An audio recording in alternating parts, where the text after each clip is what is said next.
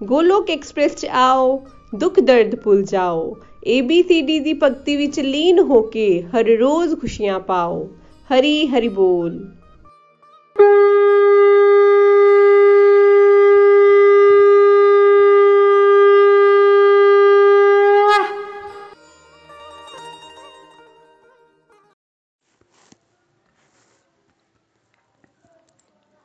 ਹਰੀ ਹਰੀ ਬੋਲ एवरीवन ਮੈਂ ਪ੍ਰੇਮ ਮਹਾਜਨ ਪਠਾਨਕੋਟ ਤੋਂ ਅੱਜ ਤੁਹਾਡੇ ਨਾਲ ਆਪਣੀ ਸਪਿਰਚੁਅਲ ਜਰਨੀ ਦੱਸਣ ਜਾ ਰਿਹਾ ਹਾਂ ਮੈਂ ਇੱਕ ਰਿਟਾਇਰਡ ਲੈਕਚਰਰ ਹਾਂ ਮੈਂ ਇੱਕ ਪਿੰਡ ਵਿੱਚ ਪੈਦਾ ਹੋਇਆ ਅਤੇ ਮੈਂ ਆਪਣੀ ਸਾਰੀ ਮੁੱਢਲੀ ਸਿੱਖਿਆ ਪਿੰਡ ਵਿੱਚੋਂ ਹੀ ਪ੍ਰਾਪਤ ਕੀਤੀ। ਬਾਕੀ ਸਿੱਖਿਆ ਗ੍ਰੈਜੂਏਸ਼ਨ ਅਤੇ ਪੋਸਟ ਗ੍ਰੈਜੂਏਸ਼ਨ ਪਠਾਨਕੋਟ ਤੋਂ ਲਈ। ਪੜ੍ਹਾਈ ਪੂਰੀ ਕਰਨ ਤੋਂ ਬਾਅਦ ਮੇਰੀ ਨੌਕਰੀ ਲੱਗ ਗਈ ਅਤੇ ਫਿਰ ਮੇਰਾ ਵਿਆਹ ਵੀ ਹੋ ਗਿਆ। ਕਿਉਂਕਿ ਮੇਰੀ ਪਤਨੀ ਦੀ ਨੌਕਰੀ ਪਠਾਨਕੋਟ ਵਿੱਚ ਸੀ। ਇਸ ਕਰਕੇ ਅਸੀਂ ਪਠਾਨਕੋਟ ਵਿੱਚ ਹੀ ਰਹਿਣ ਲੱਗ ਪਏ। ਮੇਰੀਆਂ ਦੋ ਧੀਆਂ ਅਤੇ ਇੱਕ ਪੁੱਤਰ ਹੈ, ਜਿਨ੍ਹਾਂ ਦੇ ਵਿਆਹ ਹੋ ਚੁੱਕੇ ਹਨ ਅਤੇ ਉਹ ਆਪਣੇ ਆਪਣੇ ਘਰ ਵਿੱਚ ਖੁਸ਼ ਹਨ ਮੈਂ ਬਚਪਨ ਤੋਂ ਹੀ ਧਾਰਮਿਕ ਸੀ। ਮੰਦਰਾਂ ਵਿੱਚ ਜਾਣਾ ਅਤੇ ਧਾਰਮਿਕ ਪੁਸਤਕਾਂ ਨੂੰ ਪੜ੍ਹਨਾ ਇਹ ਮੇਰਾ ਸ਼ੌਕ ਸੀ। ਮੈਂ ਸਮਝਦਾ ਸੀ ਕਿ ਇਹੋ ਤਾਂ ਭਗਤੀ ਹੈ। ਮੈਨੂੰ ਨਹੀਂ ਸੀ ਪਤਾ ਕਿ ਇਹ ਭਗਤੀ ਨਹੀਂ ਹੁੰਦੀ। ਜਦੋਂ ਗੋਲੋਕ ਐਕਸਪ੍ਰੈਸ ਨਾਲ ਮੈਂ 2013 ਵਿੱਚ ਜੁੜਿਆ, ਤਾਂ ਮੈਨੂੰ ਪਤਾ ਲੱਗਾ ਕਿ ਭਗਤੀ ਕੀ ਹੁੰਦੀ ਹੈ। ਮੈਂ ਆਪਣੀ ਬੇਟੀ ਪ੍ਰੀਤੀ ਜੀ ਔਰ ਦਮਾਦ ਨਿਤਨ ਜੀ ਦੇ ਰਾਹੀਂ ਇਹਦੇ ਨਾਲ ਜੁੜਿਆ। ਮੈਨੂੰ ਪ੍ਰੀਤੀ ਜੀ ਕੋਲੋਂ ਲਗਾਤਾਰ ਭਗਤ ਕੀਤਿਆਂ ਦੀਆਂ ਕਈ ਰੀਡਿੰਗ ਕੀਤੀਆਂ।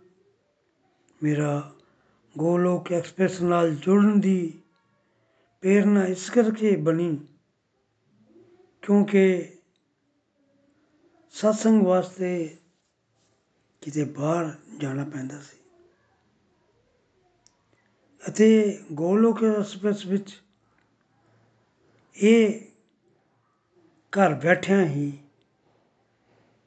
ਆਪਣੀ ਸੁਵਿਧਾ ਮੁਤਾਬਕ ਸਤਸੰਗ ਮਿਲ ਜਾਂਦਾ ਸੀ। ਨਾ ਹੀ ਸਮੇਂ ਦੀ ਬਰਬਾਦੀ ਹੁੰਦੀ ਸੀ, ਨਾ ਹੀ ਪੈਸੇ ਖਰਚ ਹੁੰਦੇ ਸਨ। ਇਸ ਕਰਕੇ ਮੈਨੂੰ ਗੋਲੋਕ ਐਕਸਪ੍ਰੈਸ ਨਾਲ ਜੁੜਨ ਦਾ ਮੌਕਾ ਮਿਲਿਆ ਤੇ ਚੰਗਾ ਵੀ ਲੱਗਣਾ ਸ਼ੁਰੂ ਹੋ ਗਿਆ। ਸਭ ਤੋਂ ਚੰਗਾ ਮੈਨੂੰ ਇਹਦੇ ਜਿਹੜੇ ਮਾਡਲ ਸਨ, ਉਹ ਬੜੇ ਚੰਗੇ ਲੱਗੇ। ਉਹਨਾਂ ਮਾਡਲਾਂ ਵਿੱਚੋਂ ਇੱਕ ABCD ਮਾਡਲ ਹੈ। ਇਹਦੇ ਵਿੱਚ ਡਿਸਟਰਕਟਿਵ ਤੋਂ ਡਿਵੋਸ਼ਨ ਵੱਲ ਜਾਣ ਦੀ ਗੱਲ ਦੱਸੀ ਗਈ ਹੈ। ਜਿਹੜਾ ਸਮਾਂ ਅਸੀਂ 4-5 ਘੰਟੇ ਟੀਵੀ ਵਗੈਰਾ ਦੇਖਣ ਵਿੱਚ ਬਰਬਾਦ ਕਰ ਦਿੰਦੇ ਸੀ, ਉਹ ਗੋਲੋਕ ਐਕਸਪ੍ਰੈਸ ਨਾਲ ਜੁੜਨ ਨਾਲ, ਇਸ ਮਾਡਲ ਦੇ ਪੜ੍ਹਨ ਨਾਲ ਪਤਾ ਲੱਗਾ ਕਿ ਅਸੀਂ ਤਾਂ ਸਮੇਂ ਦੀ ਬਰਬਾਦੀ ਕਰਦੇ ਹਾਂ। ਉਸ ਸਮੇਂ ਨੂੰ ਫਿਰ ਮੈਂ ਡਿਵੋਸ਼ਨਲ ਐਕਟੀਵਿਟੀ ਵਿੱਚ ਬਦਲਿਆ ਤਾਂ ਮੇਰੇ ਜੀਵਨ ਵਿੱਚ ਕਿੰਨੀਆਂ ਬਦਲਾਂ ਆਈਆਂ। ਸਭ ਤੋਂ ਪਹਿਲਾਂ ਇਹ ਬਦਲਾਅ ਆਇਆ ਕਿ ਪਹਿਲੇ ਮੈਂ ਆਪਣੇ ਆਪ ਨੂੰ ਸ਼ਹੀਦ ਸਮਝਦਾ ਸੀ। ਮੈਨੂੰ ਪਤਾ ਲੱਗਾ ਕਿ ਮੈਂ ਇੱਕ ਸ਼ਹੀਦ ਨਹੀਂ ਆਤਮਾ ਹਾਂ। ਪਹਿਲੇ ਸ਼ਹੀਦ ਲੈਵਲ ਤੇ ਹੀ ਸੋਚਦਾ ਸੀ। ਹਮੇਸ਼ਾ ਆਪਣੇ ਫਾਇਦੇ ਗੱਲ ਕਰਨੀ। ਪਰ ਭਗਤ ਗੀਤਾ ਪੜ੍ਹਨ ਨਾਲ ਮੇਰੀ ਸੋਚ ਬਦਲ ਗਈ। ਮੇਰੇ ਅੰਦਰ ਨਿਸ਼ਕਾਮ ਭਾਵ ਨਾਲ ਕੰਮ ਕਰਨ ਦਾ ਭਾਵ ਆ ਗਿਆ।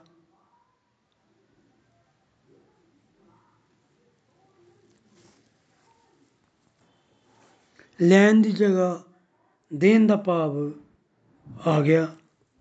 ਮੇਰੇ ਅੰਦਰ ਦੂਜਾ ਬਦਲਾਅ ਇਹ ਆਇਆ ਕਿ ਮਨ ਨੂੰ ਕੰਟਰੋਲ ਕਿਸ ਤਰ੍ਹਾਂ ਕਰਨਾ ਹੈ। ਇਹ ਸਿੱਖਿਆ ਭਗਤ ਗੀਤਾ ਨੂੰ ਪੜ੍ਹਨ ਨਾਲ ਮੈਨੂੰ ਪਤਾ ਚੱਲਿਆ ਕਿ ਮਨ ਹੀ ਸਾਡਾ ਮਿੱਤਰ ਹੈ ਅਤੇ ਮਨ ਹੀ ਸਾਡਾ ਦੁਸ਼ਮਣ ਹੈ। ਜੇ ਮਨ ਸੈਂਸ ਗ੍ਰੈਟੀਫਿਕੇਸ਼ਨ ਕਰਦਾ ਰਹੇਗਾ, ਤਾਂ ਫਿਰ ਇਸ ਸੰਸਾਰ ਵਿੱਚ ਹੀ ਫਸਾ ਰਹੇਗਾ।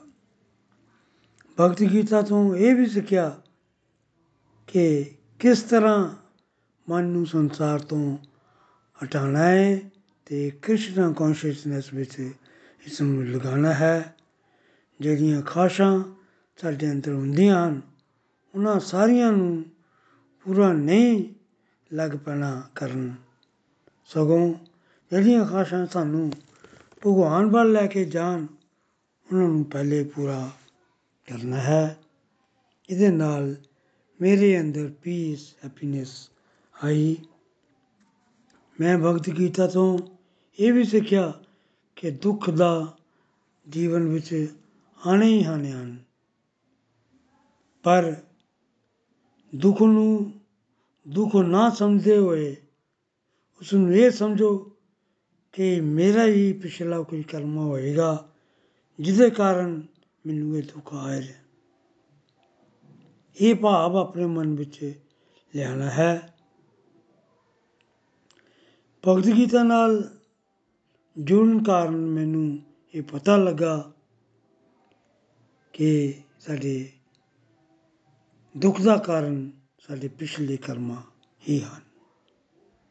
ਇਹਦੇ ਨਾਲ ਇਹ ਹੋਇਆ ਕਿ ਮੇਰਾ ਪੇਸ਼ੈਂਸ ਲੈਵਲ ਜੋ ਹੈ ਉਹ ਵੱਧ ਗਿਆ। ਅਗਰ ਅਸੀਂ ਕੰਪਲੀਟ ਹੈਲਥ ਅਤੇ ਕੰਪਲੀਟ ਹੈਪੀਨੈਸ ਪਾਣਾ ਚਾਹੁੰਦੇ ਹਾਂ ਤਾਂ ਇਹਦੇ ਪੰਜ ਜਿਹੜੇ ਤੱਤਵ ਹਨ ਕੰਪੋਨੈਂਟਸ ਹਨ, ਉਹਨਾਂ ਵਿੱਚ ਬੈਲੈਂਸ ਬਣਾ ਕੇ ਰੱਖਣਾ ਪਏਗਾ। ਸਪਿਰਚੁਅਲ ਪ੍ਰੈਕਟਿਸ ਵਧਾਉਣੀਆਂ ਹੋਣਗੀਆਂ ਅਤੇ ਸਾਡੇ ਅੰਦਰ ਡਿਵਾਈਨ ਕੁਆਲਿਟੀਜ਼ ਆਪਣੇ ਆਪ ਵਧਦੀਆਂ ਜਾਣਗੀਆਂ।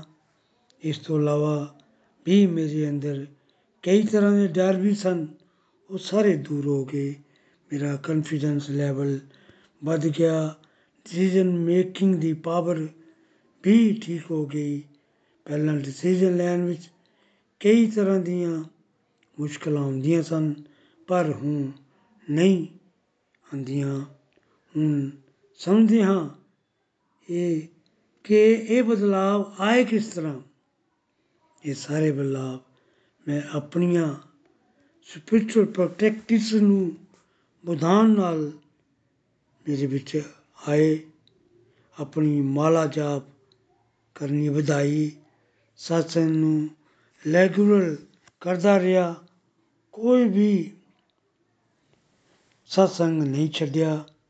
ਬਾਕੀ ਜੋ ਕੁਝ ਵੀ ਭਗਤ ਗੀਤਾ ਤੋਂ ਸਿੱਖਿਆ, ਉਸ ਨੂੰ ਆਪਣੇ ਜੀਵਨ ਵਿੱਚ ਉਤਾਰਨ ਦਾ ਯਤਨ ਕੀਤਾ। ਭੋਗ ਲਗਾਉਣ ਦੇ ਕਨਸੈਪਟ ਨੂੰ ਸਮਝਿਆ। ਭੋਗ ਲਗਾ ਕੇ ਖਾਣਾ ਪ੍ਰਸ਼ਾਦ ਬਣ ਜਾਂਦਾ ਹੈ। ਆਰਤੀ ਹਰ ਰੋਜ਼ ਪਰਿਵਾਰ ਨਾਲ ਇਕੱਠੇ ਕਰਨ ਦੀ ਆਦਤ ਨੂੰ ਪੱਕਿਆਂ ਕੀਤਾ। ਜਦੋਂ ਭਗਤ ਗੀਤਾ ਦੇ ਇੱਕ ਇੱਕ ਸ਼ਲੋਕ ਨੂੰ ਸਮਝਿਆ ਅਤੇ ਫਿਰ ਉਹਨਾਂ ਨੂੰ ਦੂਜਿਆਂ ਨਾਲ ਸਾਂਝਾ ਕੀਤਾ, ਇਹਦੇ ਨਾਲ ਹੋਰ ਵੀ ਰਮਾਇਣ ਦੇ ਸਾਰੇ ਟਾਪਿਕ ਲਾਈਫ ਦੇ ਫੰਡੇ ਮਿਸਕਨਸੈਪਸ਼ਨਸ ਦੋਹੇ ਪਹਿਲੇ ਖੁਦ ਕੀਤੇ ਫਿਰ ਡਿਵੋਟੀਜ਼ ਨੂੰ ਵੀ ਕਰਵਾਏ ਤਾਂ ਮੇਰੇ ਜੀਵਨ ਵਿੱਚ ਬਦਲਾਅ ਆਇਆ ਪਹਿਲੇ ਨਿੱਕੀ ਨਿੱਕੀਆਂ ਗੱਲਾਂ ਜੋ ਚੁਭਦੀਆਂ ਸਨ ਹੁਣ ਕੁਝ ਵੀ ਹੋ ਜਾਏ ਕੋਈ ਕੁਝ ਵੀ ਕਹਿ ਦੇ ਕੋਈ ਫ਼ਰਕ ਨਹੀਂ ਪੈਂਦਾ ਜਦੋਂ ਇਹ ਸਾਰੇ ਟੌਪਿਕ ਕੀਤੇ ਤਾਂ ਸਮਝਿਆ ਕਿ ਨੈਗੇਟਿਵ ਥਿੰਕਿੰਗ ਨਹੀਂ ਕਰਨੀ ਹੈ ਸੈਲਫ ਪਿਟੀ ਨਹੀਂ ਕਰਨੀ ਹੈ, ਤਾਂ ਜੀਵਨ ਵਿੱਚ ਬਦਲਾਅ ਆਏ। ਮੇਰੇ ਅੰਦਰ ਬੜੀਆਂ ਹੀ ਗਲਤ ਧਾਰਨਾਵਾਂ ਸਨ। ਮੈਂ ਸੋਚਦਾ ਥਾ ਕਿ ਭਗਤੀ ਤਾਂ ਬੁਢਾਪੇ ਵਾਸਤੇ ਹੈ, ਅਜੇ ਤਾਂ ਭਗਤੀ ਵਾਸਤੇ ਮੇਰੇ ਕੋਲ ਤਾਂ ਸਮਝ ਨਹੀਂ। ਇਸ ਨੂੰ ਮੈਂ ਜਿਹੜੀਆਂ ਡਿਸਟਰਕਟਿਵ ਐਕਟੀਵਿਟੀਜ਼ ਕਰਦਾ ਸੀ। ਜਿਵੇਂ ਮੈਂ ਦੱਸਿਆ ਕਿ 4-5 ਘੰਟੇ ਟੀਵੀ ਦੇਖਦਾ ਥਾ ਉਸ ਟਾਈਮ ਨੂੰ ਮੈਂ ਆਪਣੇ ਕੰਸਟਰਕਟਿਵ ਐਕਟੀਵਿਟੀਜ਼ ਕਰਨ ਵਿੱਚ ਲਗਾਇਆ। ਭਾਵ ਡਿਵੋਸ਼ਨਲ ਐਕਟੀਵਿਟੀ ਵਿੱਚ ਉਸ ਨੂੰ ਲਗਾਇਆ। ਸਾਨੂੰ ਪਤਾ ਹੈ ਕਿ ਮੌਤ ਦਾ ਕੀ ਭਰੋਸਾ ਕਦੋਂ ਆ ਜਾਏ, ਕੋਈ ਪਤਾ ਨਹੀਂ। ਇਸ ਲਈ ਜਿੱਥੇ ਵੀ ਹੋ, ਉੱਥੇ ਹੀ ਭਗਤੀ ਸ਼ੁਰੂ ਕਰ ਦੇਣੀ ਹੈ। ਫਿਰ ਮੈਂ ਇਹ ਸਮਝਿਆ ਕਿ ਭਗਤੀ ਤਾਂ ਕਿਸੇ ਵੇਲੇ ਵੀ ਦਿਨ ਵਿੱਚ ਕੀਤੀ ਜਾ ਸਕਦੀ ਹੈ। ਪਹਿਲੇ ਮੈਂ ਸੋਚਦਾ ਸੀ ਕਿ ਸਵੇਰੇ ਸਵੇਰੇ ਉੱਠ ਕੇ ਜਿਹੜਾ ਅਸੀਂ ਰੱਬ ਦਾ ਨਾਮ ਲੈਂਦੇ ਹਾਂ, ਇਹ ਭਗਤੀ ਹੈ।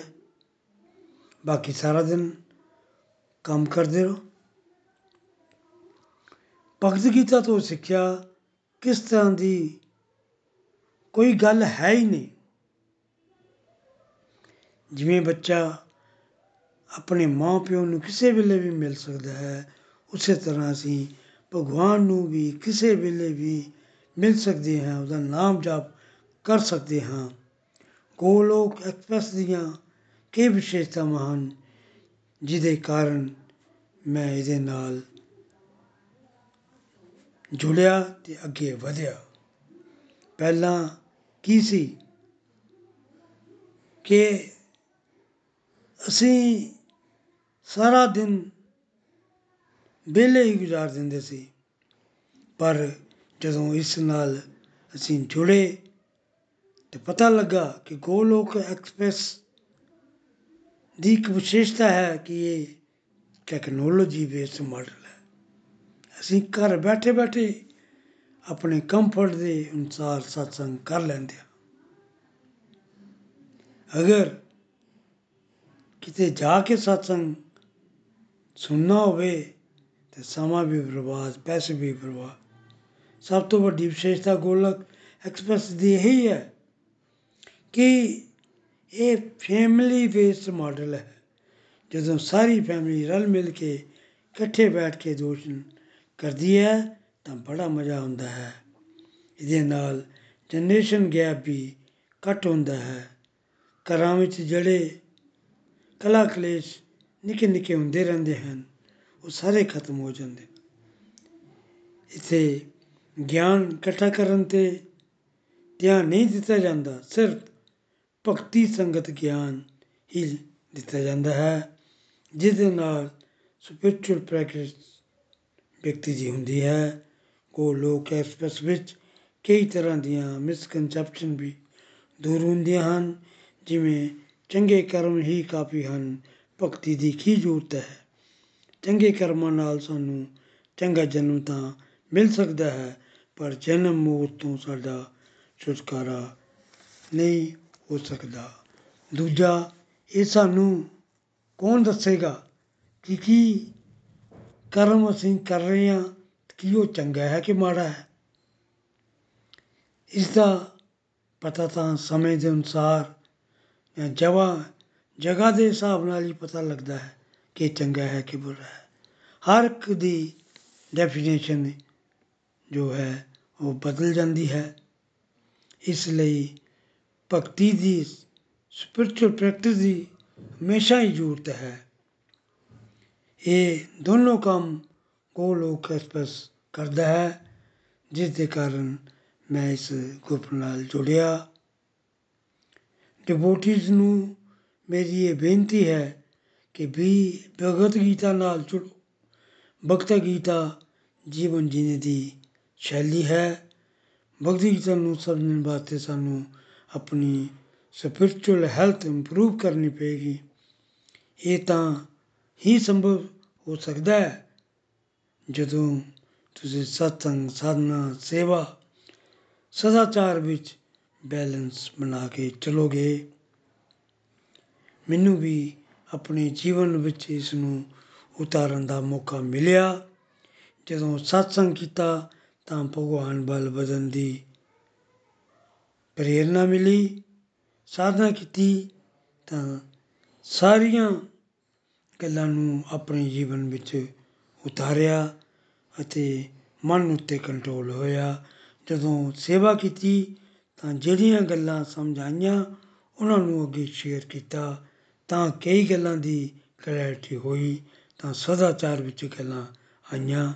ਜੇ ਤੁਸੀਂ ਵੀ ਅਧਿਆਤਮ ਵਿੱਚ ਅੱਗੇ ਵਧਣਾ ਚਾਹੁੰਦੇ ਹੋ, ਤਾਂ ਤੁਸੀਂ ਵੀ ਸਤਸੰਗ ਸਾਧਨਾ ਸੇਵਾ ਨੂੰ ਆਪਣੇ ਜੀਵਨ ਵਿੱਚ ਲਿਆਓ ਅਤੇ ਖੁਸ਼ੀ-ਖੁਸ਼ੀ ਜੀਵਨ ਬਤੀਤ ਕਰੋ।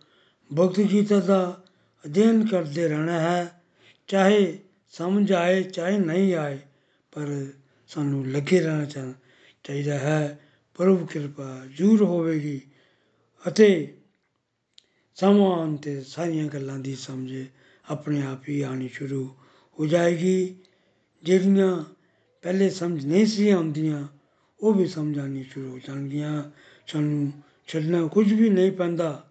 ਬਸ ਲੱਗੇ ਰਹਿਣਾ ਹੈ, ਲੱਗੇ ਰਹਿਣਾ ਹੈ। ਅੰਤ ਵਿੱਚ ਮੈਂ ਭਗਵਾਨ ਕਿਸ਼ਨ ਦਾ ਨਿਖਿਲ ਜੀ ਦਾ, ਨਿਤਨ ਜੀ ਦਾ ਪਿਤੀ ਜੀ ਦਾ ਦਿਲ ਤੋਂ ਸ਼ੁਕਰੀਆ ਅਦਾ ਕਰਦਾ ਹਾਂ। ਜਿਨ੍ਹਾਂ ਨੇ ਕਰ ਕਰ ਮੰਦਰ, ਹਰ ਮਨ ਮੰਦਰ ਦਾ ਬੀੜਾ ਉਠਾਇਆ ਹੋਇਆ ਹੈ ਉਹ ਇਸ ਮੰਤ ਵਿੱਚ ਸਫਲ ਵੀ ਹੋ ਰਹੇ ਹਨ ਪ੍ਰਭੂ ਕਿਰਪਾ ਸਾਰਿਆਂ ਤੇ ਬਣੀ ਰਹੇ ਅੰਤ ਵਿੱਚ ਮੈਂ ਇਹੀ ਕਹਾਂਗਾ ਨਾ ਸ਼ਸਤਰ ਉਤੇ ਨਾ ਸ਼ਾਸਤਰ ਉਤੇ ਨਾ ਧਨ ਉਤੇ ਨਾ ਹੀ ਕਿਤੇ ਚੁਕਤੀ ਤੇ ਮੇਰਾ ਜੀਵਨ ਤਾਂ ਆਸ਼ਿਤਾ ਪ੍ਰਭੂ ਸਿਰ ਪਰ ਸਿਰ ਤੁਹਾਡੀ ਕਿਰਪਾ ਸ਼ਕਤੀ ਉਤੇ ਹਰੀ ਹਰੀ ਬੋਲ ਹਰੀ ਹਰੀ ਬੋਲ। ਜੈ ਸ਼੍ਰੀ ਕ੍ਰਿਸ਼ਨ। ਗੋਲੋਕ ਐਕਸਪ੍ਰੈਸ ਦੇ ਨਾਲ ਜੁੜਨ ਲਈ ਤੁਸੀਂ ਸਾਡੇ ਈਮੇਲ ਐਡਰੈਸ info@golokexpress.org ਦੇ ਰਾਹੀਂ ਸੰਪਰਕ ਕਰ ਸਕਦੇ ਹੋ, ਜਾਂ ਸਾਡੇ WhatsApp ਜਾਂ Telegram ਨੰਬਰ 7018026821 ਨਾਲ ਵੀ ਜੁੜ ਸਕਦੇ ਹੋ। ਤੁਸੀਂ ਸਾਡੇ ਨਾਲ Facebook ਪੇਜ ਜਾਂ YouTube ਚੈਨਲ ਦੇ ਰਾਹੀਂ ਵੀ ਜੁੜ ਸਕਦੇ ਹੋ। ਹਰੀ ਹਰੀ ਬੋਲ।